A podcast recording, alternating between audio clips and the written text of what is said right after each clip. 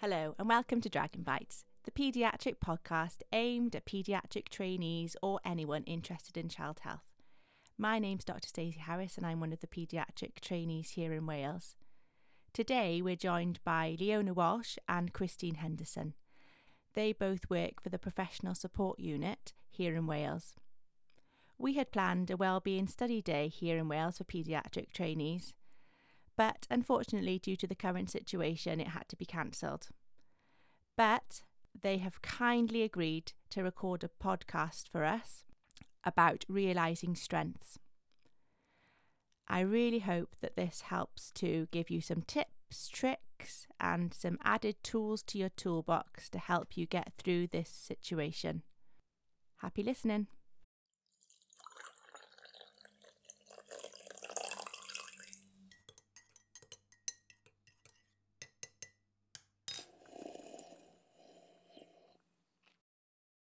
Hello, everyone.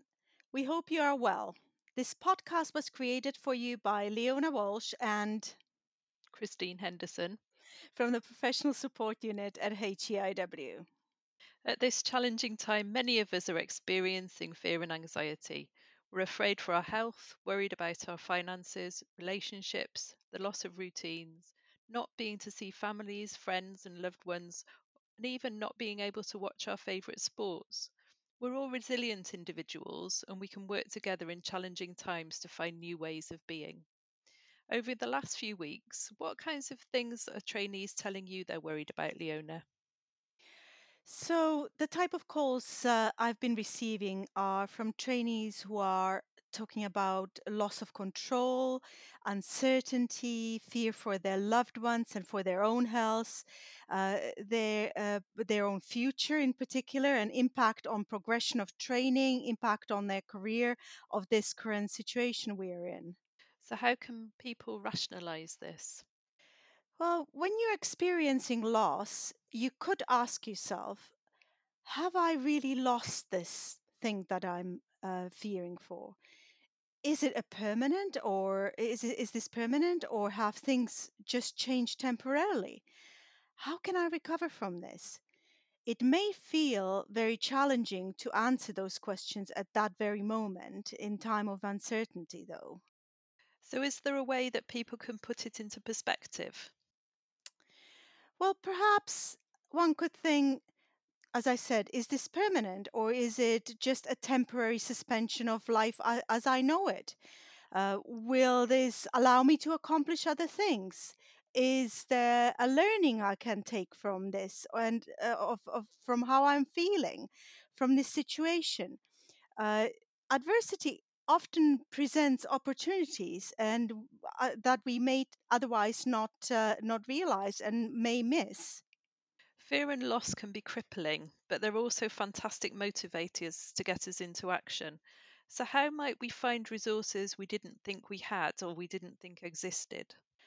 Well, we've all probably experienced adversity or loss of some type in our lives. Maybe a relationship breakdown or uh, loss of a loved one or financial loss of one type or another. It may have felt monumental at the time, but we all survived. Um, we know that losing something can be hu- hugely painful. We must not allow ourselves to become overwhelmed with the negative emotions of this or the thoughts that might come with this, this negativity and resume to move forward uh, in it. So, how would you recommend people reflect on their past challenges? Well, one might think, how did I overcome adversity that time, that the last time it happened, or in the past? What got me through it? What past experiences have I found helpful? Eh, That kind of inner strength and resilience, what helped me through it? Um, we can also gain from process if we allow ourselves to be brave and identify our strengths and opportunities. Well, let me ask you, Christine, how would you go about identifying your strengths? Well, if we think about strengths, I might start by jotting down a few ideas. So, what do I know that I'm good at, for example? What do others tell me that I'm good at? And what do I get recognized or thanked for most often? That, that would be the place where I started. And then from that, I'd consider what what does the research say because there's plenty of academic research that tells us where we go from there. Yes, you're right. And, and certainly positive psychology research focuses on positive emotions and uh, it, it can help us uh, to optimize life satisfaction in general.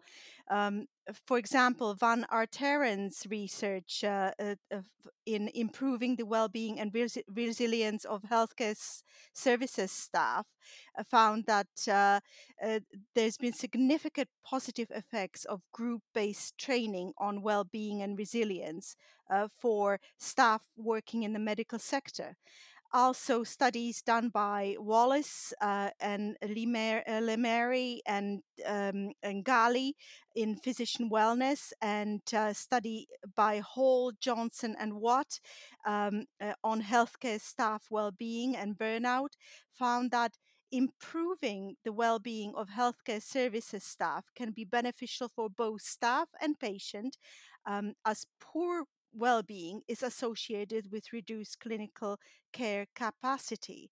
So using positive uh, psychology in in its in in the settings that we work in can be extremely beneficial. And you know what leona? Sometimes laughter's the best medicine.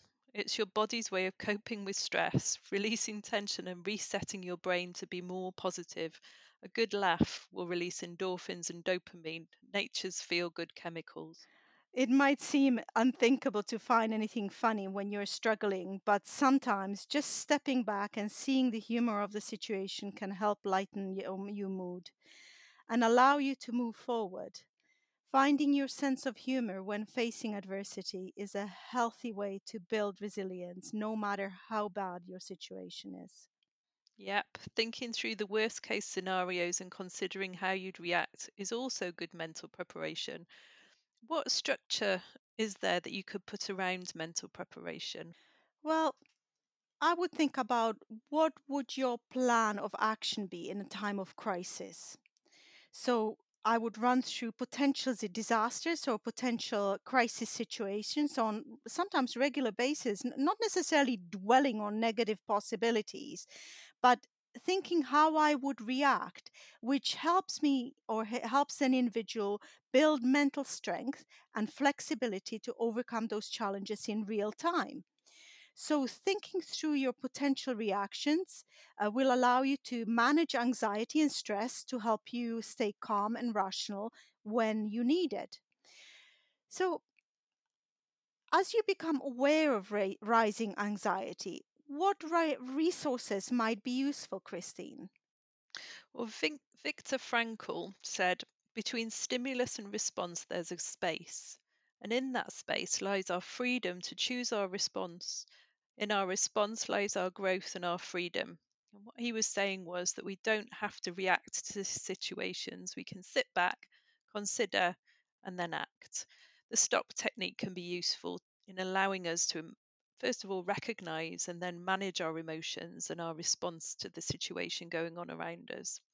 So the stop technique stop, starts with stop, just pausing for a moment, taking a breath, noticing breathing as you breathe in and out, in through the nose and out through the nose. You might want to notice that the air is cool at the nostrils on the in breath, warmer at the nostrils on the out breath. And the longer you can make that breath, the calmer you'll feel, the slower your heart rate will be, and the more in control you'll feel. So, when you've taken the breath, just take a moment then to observe what thoughts are going through your mind, focus of attention, what are you reacting to? Then pull back slightly, put it into some perspective. What's the bigger picture? When you look at this, what advice would you give a friend? Is it fact or opinion, this thought that's going through your mind at the moment? What will be feel like in six months' time? Because remember, all this will pass.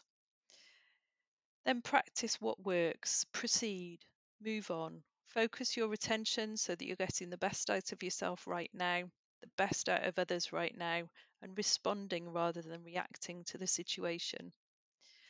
It might not be possible to practice all those steps in a busy, busy situation, but you can still at any point just sit, focus on the breath, stand, focus on the breath, even walking along, focus on the breath. And it just gives you that opportunity to take back control rather than feeling emotional and reacting rather than responding.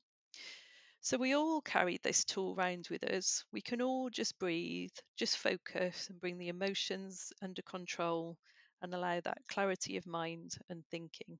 Absolutely, Christine. Uh, my, one of my favorite Dr. Alan Watkins studies in total coherence. He has developed breathing techniques to improve heart rate variability, and he works with sports uh, sports personalities uh, to to help uh, to work on on stress in the moment. Um, what he talks about uh, and what he suggests is that practicing rhythmic breathing three times a day for as little as five minutes can help to achieve coherence in a relatively short time and can help improve responses to stressful situation or performance under stress. And i've certainly seen it help uh, for trainees in exam situations in interviews or even managing the stress of what's what am i going to see when running to a call. Okay, so in addition to the support that I can provide for myself, what about the support from those around me? Well, I would invite you to look around yourself and uh, think about Am I facing this challenge alone? Who is in there with me? Who else is in my circle that perhaps has, has the capabilities to help me? And look at the strengths that, that I or you see in others that might aspire you or might help you in overcome that and you can either observe the the type of qualities the the individuals exhibit and and practice those for yourself or you can maybe ask uh, for them to mentor you Of course, mentoring. It's a thread throughout good medical practice, including the GMC's Leadership and Management for All Doctors. It states that all doctors should be willing to take part in a mentoring scheme offered by the employer or take on a mentoring role. And the BMA in 2004, their Exploring Mentoring report, also advocates for mentoring throughout a doctor's career as a way of improving working lives and, import- and it's an important component of lifelong learning. Absolutely. And it's very well demonstrated in uh, the 2008 study by Steven Oxley and Fleming in mentoring for NHS doctors, uh, which also found that mentoring not only helps with the resolution of issues within professional practice, personal well being, and development, but it also benefits uh, beyond the doctor's professional role to cross the personal professional type interference. So, problem solving and change management seem to be the key process underpinning the raft of professional and, and uh, personal benefits that have been reported through this. But there are a few things to remember around uh, mentoring. And uh, that is, first of all, it needs to be one to one. It needs to be offline, so it shouldn't be by your educational supervisor. Uh, it is completely confidential. It is person oriented so it's around the goals and the achievements or the the, the uh, development of the, the mentee it helps to build the capacity sometimes for both the mentee and mentor and um, it definitely the, the partnership of that brings mutual benefits to both the mentor and mentee Christine, what other tools may we want to have uh, uh, have in mind? I think it's important to remember uh, that life is full of adversity and struggle, and just remembering how we can be positive about things that have happened to us in the past in retrospect. And it's through these difficult times that we learn the most important lessons in life and build resilience. So it might feel hard at the moment, but it'll be positive for the future. Adversity often presents opportunities we might otherwise miss, so now is your chance to dig deep and face this obstacle head on. If we're facing it with others, that's even better. We can feel supported by others. Absolutely. A positive mindset is an important coping skill when dealing with adver- adversity. So, a healthy dose of optimism will go a long way when you're faced with challenges. Look to your strengths and find the silver linings in what you're going through. Cultivate positivity and be grateful. Remind yourself daily of at least three things that you are grateful for. And think about your strengths, acknowledge your strengths. Knowing your strengths will allow you to be more resourceful, especially at times of adversity. It gives an excellent chance to take advantage of opportunities which only come when you're focused. Your strengths are your gifts. You can pass them on to others and use them to improve yourself. So, for now, thank yourself for listening today. And don't forget, the one thing you can always count on is change. Change is constant. So, whatever's going on right now, just think things will change and it'll be okay in the end. Thank you. Bye. Thanks. Bye. Wow. Thank you both so much for doing that. I certainly picked up quite a few tips and tricks and some tools which I'm going to try out when I'm next in work. I really appreciate you taking the time to record that to help trainees during this challenging time. So there'll be a PDF file on our website www.dragonbitespodcast.com which will have the resources that they talked about uh, during this podcast. Also, check out the website for other podcasts to listen to. Thank you for listening to Dragon Bites.